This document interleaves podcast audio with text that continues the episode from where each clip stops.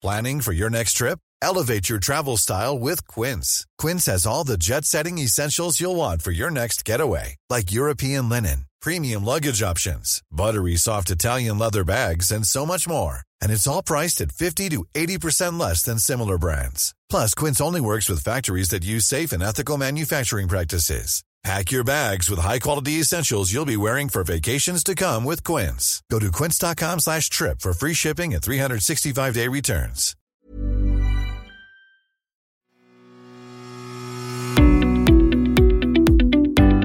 Hello and welcome to the Mick Clifford podcast with the Irish Examiner.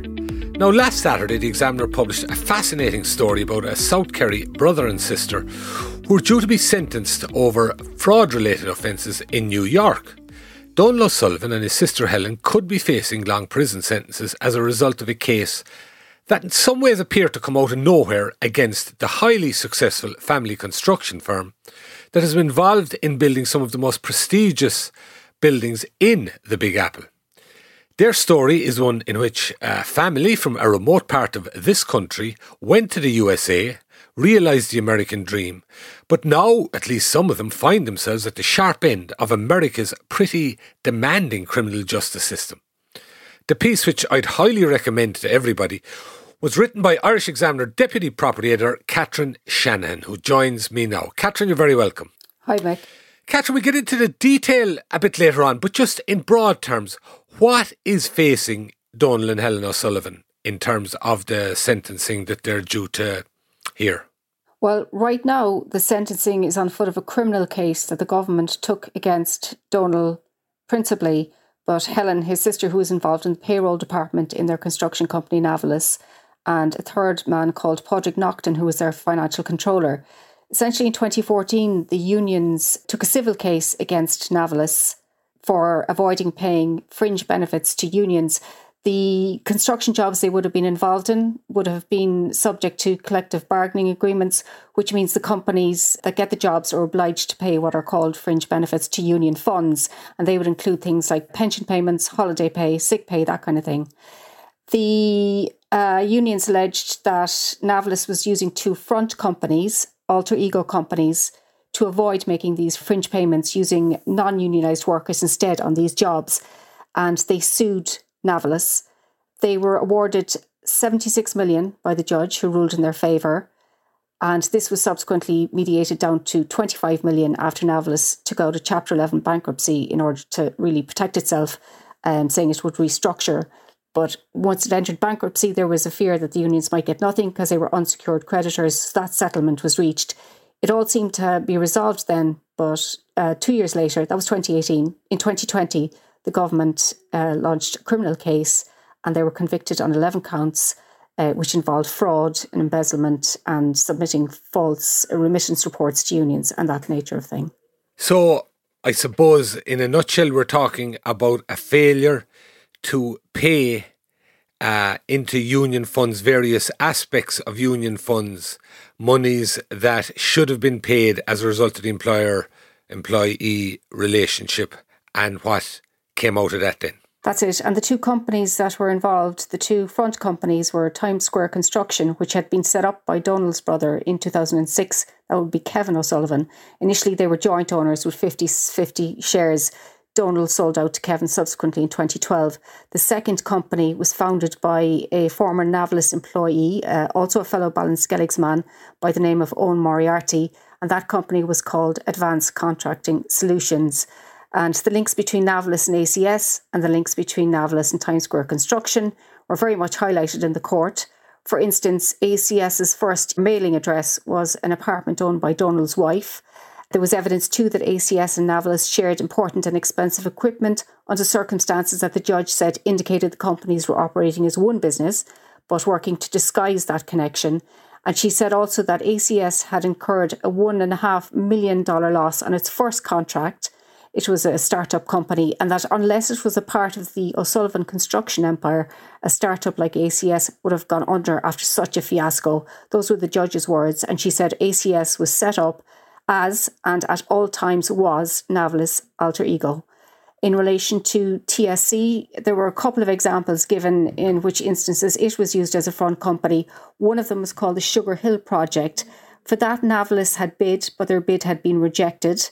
Subsequently, TSC, Times Square Construction, came in with a bid which matched 100% the final and best offer that had been made by Navillus. TSC got the contract, even though they didn't have the relevant expertise or equipment for the job. What they did have, though, was non union workers, which is what the CEO of the company uh, behind the project wanted. So the contract was given to Navillus, and the judge said Donal was the driving force in the negotiation of the contract between Times Square Construction and Sugar Hill, that he took part in the conference calls, he was copied on nearly every email, and that Times Square Construction's lawyers took instruction directly from him. She said she couldn't reasonably conclude on these facts that Times Square Construction had won the bid for Sugar Hill on its own merits, independent of Navillus.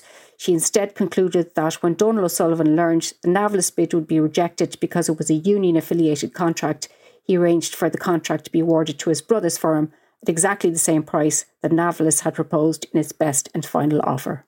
Yeah, and I think it's also fair to say that in the US, and there can be an awful lot of criticisms of the criminal justice system there in the broadest sense, but in terms of what we classify as white collar crime, they take it very seriously indeed. And we'll just come back to some of, I, I think it's fair to say that uh, the O'Sullivans and through their company Navillus were huge contributors to union funds in general as well, but that's neither here nor there. Navillus, as people may or may not have guessed, probably didn't just because you're listening rather than reading, is of course Sullivan spelt backwards.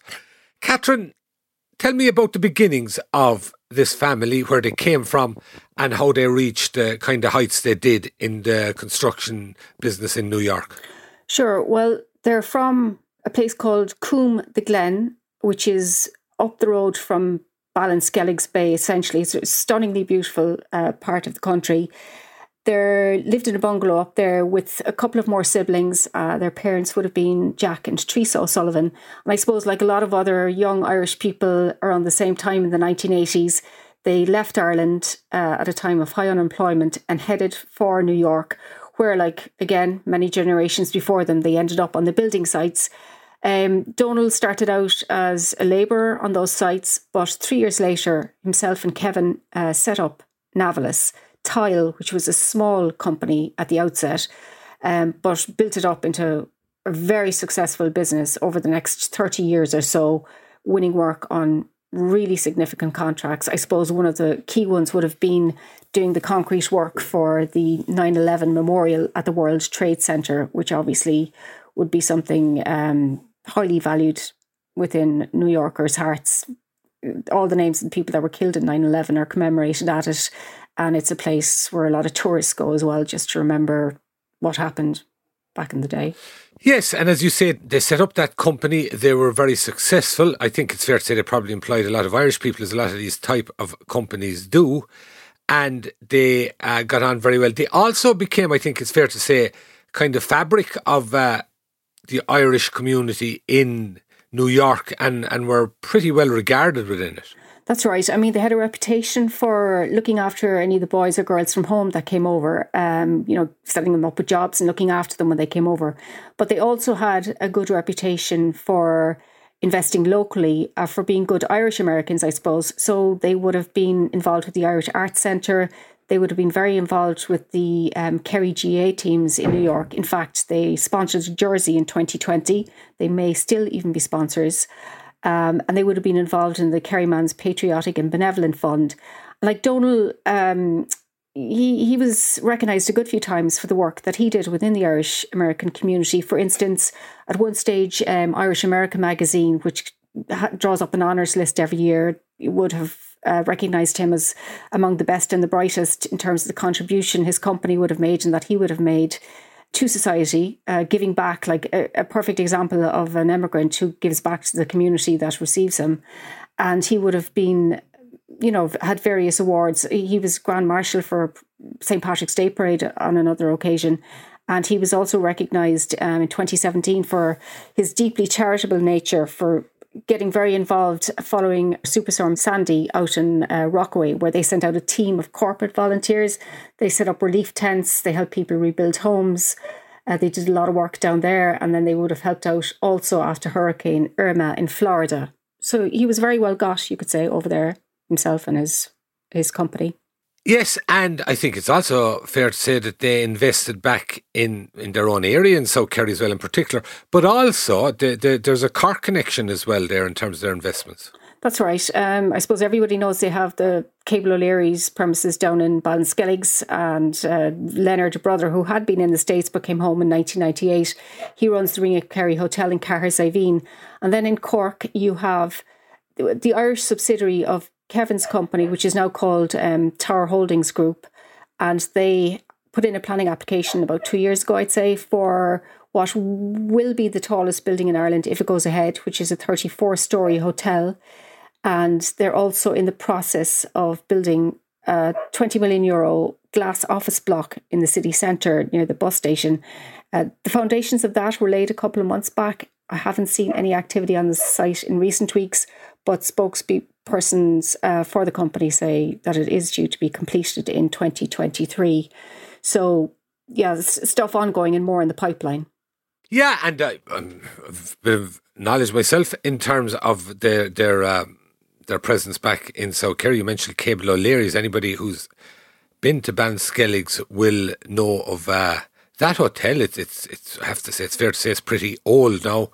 But uh, there a few years ago, I actually wrote about once in the Examiner. There a few years ago, the O'Sullivans, or whichever one of them was in charge, they put in a planning application and they wanted to really increase the size of Cable O'Leary's, which from an economic point of view, would have been very good for the local area. However, some people felt that um, from a planning perspective, it was out of proportion with the landscape. And what eventually happened was Kerry County Council gave them the go ahead, but there were two objections, and I think it might have even featured in national news at the time. There was big local meetings of people who wanted it to go ahead, and it then turned out that the two objections, one was from a summer house resident who, you know, arguably didn't have a stake in the area, and the other, and I think it was uh, Radio Kerry uncovered this, was a phantom objector with an address out in Kenmare. But the outcome of all that was the matter went to An Bord Pleanála, and An Bord Pleanála decided against granting permission. Now, very often in those scenarios, you'll see a, a different application going in pretty soon after. That hasn't happened. And um, there probably some disappointment about that. There might be valid reasons why it hasn't happened, but that was certainly a, a, a project that uh, didn't work out too well for them. Yeah, I mean, I, I actually did pay a trip down to Ballinskelligs um, because um, I think you're aware the court granted permission for both Donal and Helen to travel home uh, more than once um, while while on bail. So I travelled down just to see if I could catch up with them, and I also spoke to local people down there. And you know, the, the reception was was good. I mean, people have a lot of sympathy for them, they have a lot of respect for them. But a couple of people did say, "Yeah, they've bought up a good bit of stuff around here. We would have liked to have seen more done." And as you said, yes, it was an intrepid Radio Kerry reporter, I think, that tracked down that bogus objection to Cable O'Leary's. But while I was down there, people were saying, well, saying that it was closed for the winter, it's only it was only opening at four o'clock in the day during the summer, and they just felt, you know, I mean, you know the place. There's a magnificent view. It's a good setup, and they just felt more could be made of it. But maybe there's a lot more going on in the background at the moment. Maybe the appetite isn't there for it. I'm not sure.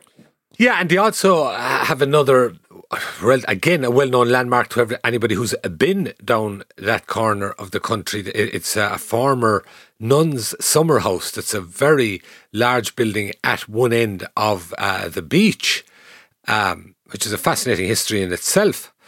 Uh, there was a piece written recently about when the nuns originally went down there. The the the, the bishop, or um, certainly somebody behind the clergy, uh, instructed them. They brought them down to the beach and showed them the first stream that ran down through the beach, and said in terms of them socialising outside the house, they could go that far and no further.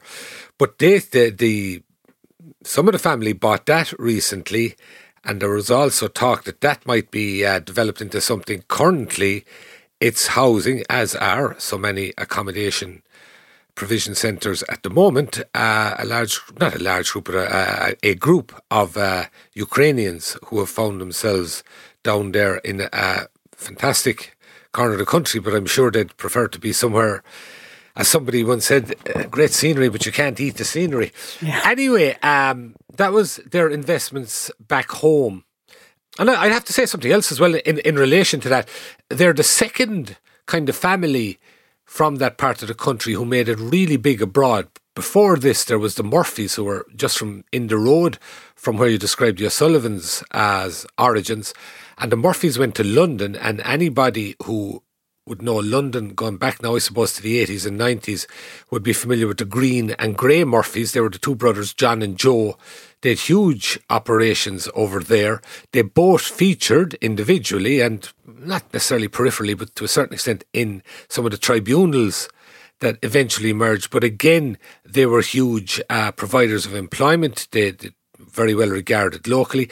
And also, in terms of their companies, back in the 70s, they ran into issues in London that were not too dissimilar to what has happened to O'Sullivan's in New York. And um, in terms of what happened to Murphy firms, then, um, as far as I know, and as was related to me, a couple of uh, of their uh, executives or right hand men or whatever took the rap and and and, and uh, pleaded guilty to it, and they spent a couple of years in prison where, among other things, they were well celebrated because they painted the whole place and they uh, brightened it up a small bit by all accounts. But that's just a, a small bit of a local stuff. Um, so we get to a scenario, Catherine, whereby it's discovered, presumably by the unions, that this was going on and the unions the unions are basically looking totally understandably under the circumstances for a financial settlement so that was the civil action yeah. in relation to their problems. Yeah. Yeah, so that was 2014 that the unions instigated that lawsuit and essentially uh, they won. So as I as I was saying, they were awarded a settlement of 76 million at the time, but that was reduced after the company went into bankruptcy in order to protect itself and to restructure and that was reduced to just under 26 million, um, which the unions accepted, uh, I presume, because if they were unsecured creditors, it meant they could have lost out entirely.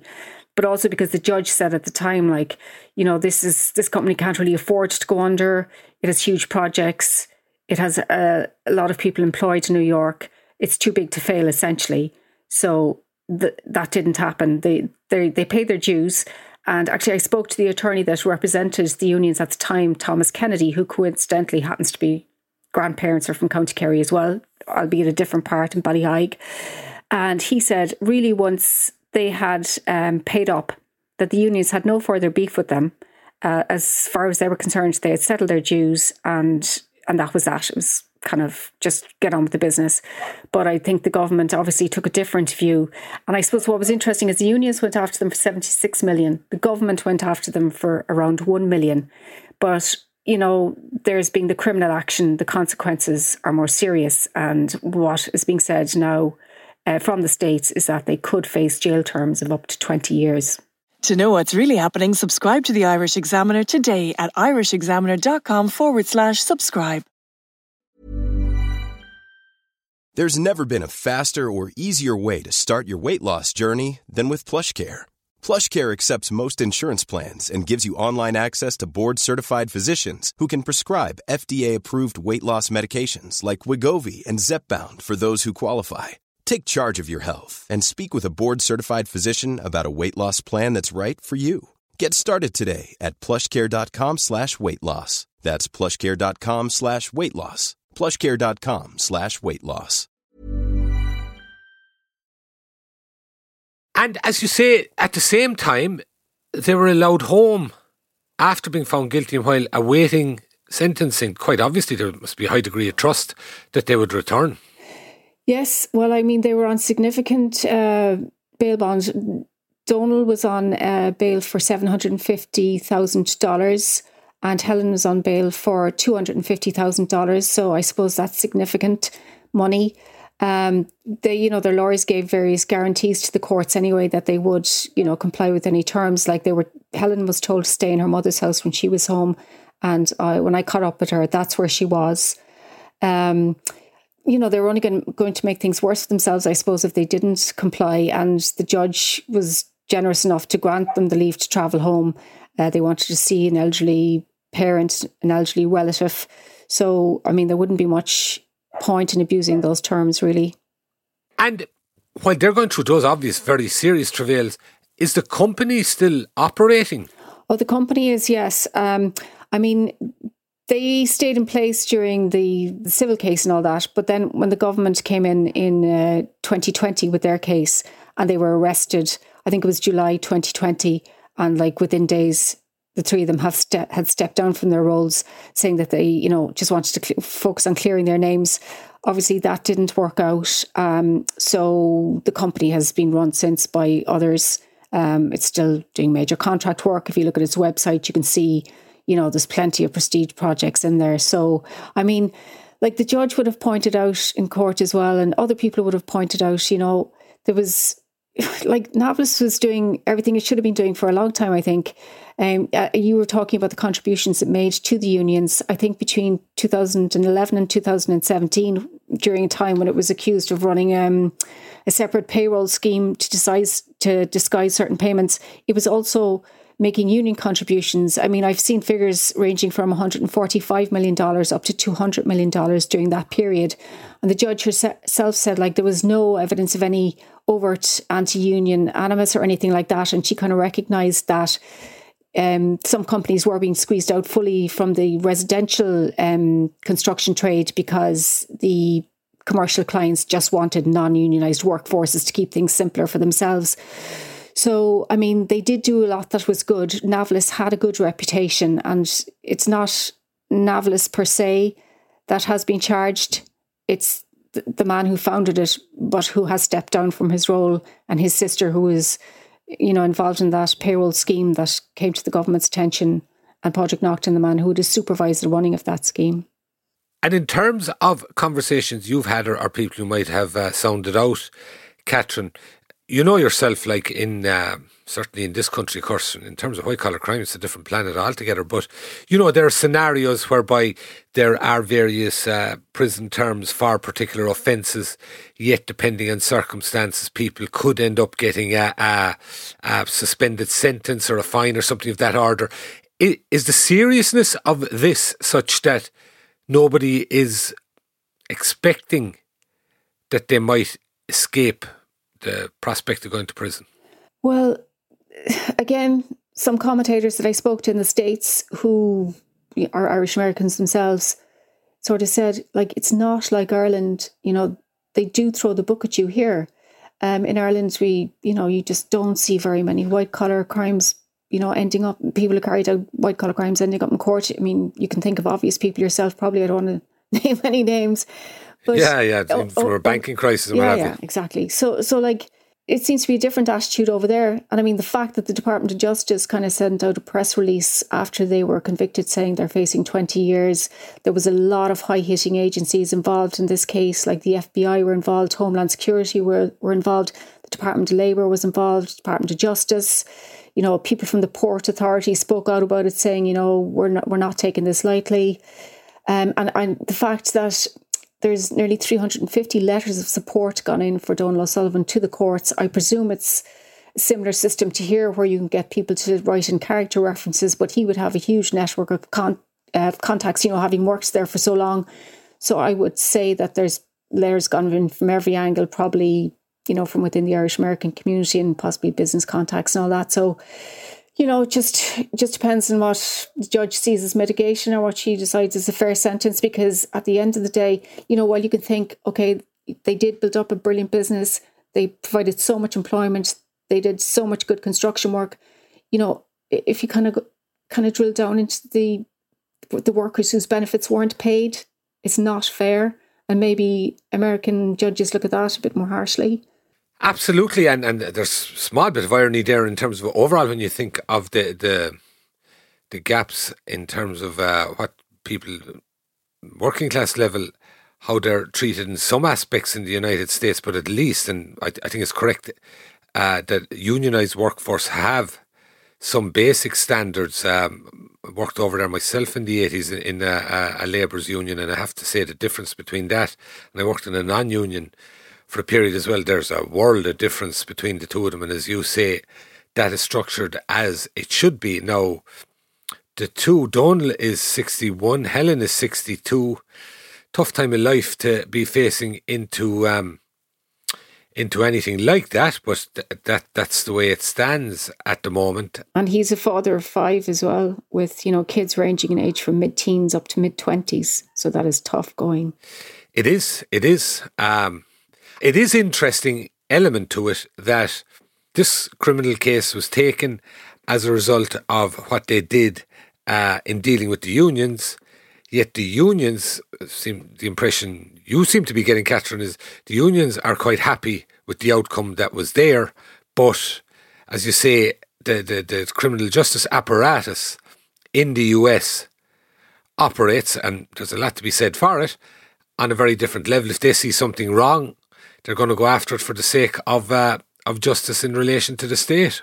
Yeah, again, what that union lawyer suggested to me was that, you know, I said, but why? I don't understand, you know, why, if the unions were happy, why this this separate case was taken. And he said, well, maybe there was a certain level of, it's just his opinion, that maybe there was a certain level of embarrassment on the government that they hadn't, that they had just let the unions kind of do the work and hadn't done it themselves.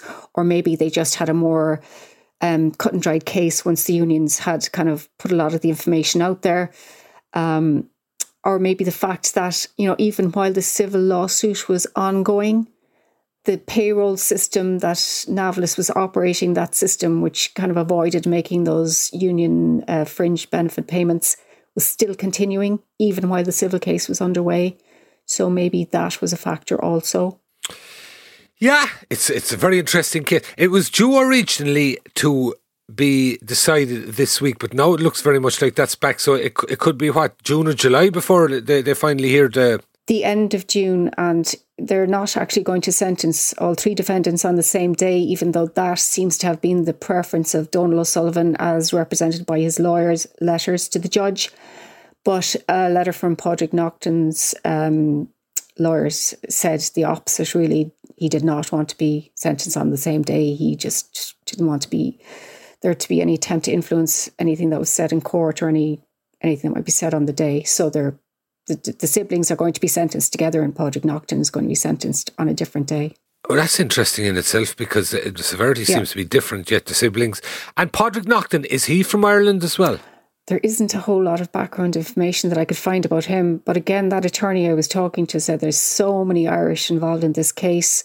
Um, I mean, the chap Owen Moriarty that was involved in the separate front company, Kieran Lamb, um, was an Irish man who ran that uh, payroll scheme that landed them in trouble.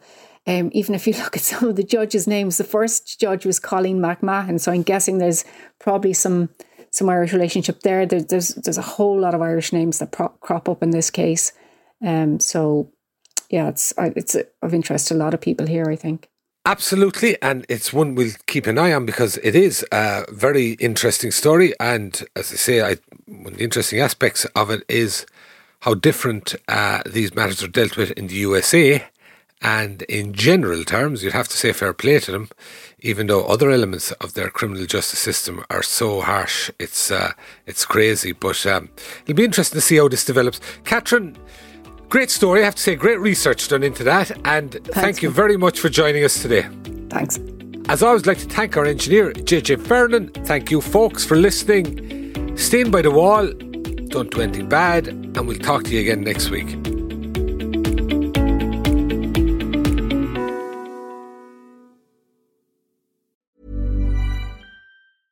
Informative, middle school kids from New York City public schools interview a phenomenal collection of grown-ups.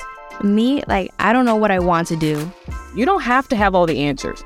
I feel like a lot of people's favorite topics are like interest in their life. That is a really good answer the podcast where the leaders of today are interviewed by leaders of tomorrow. Listen now at newyorkedge.org slash formative or wherever you get your podcasts.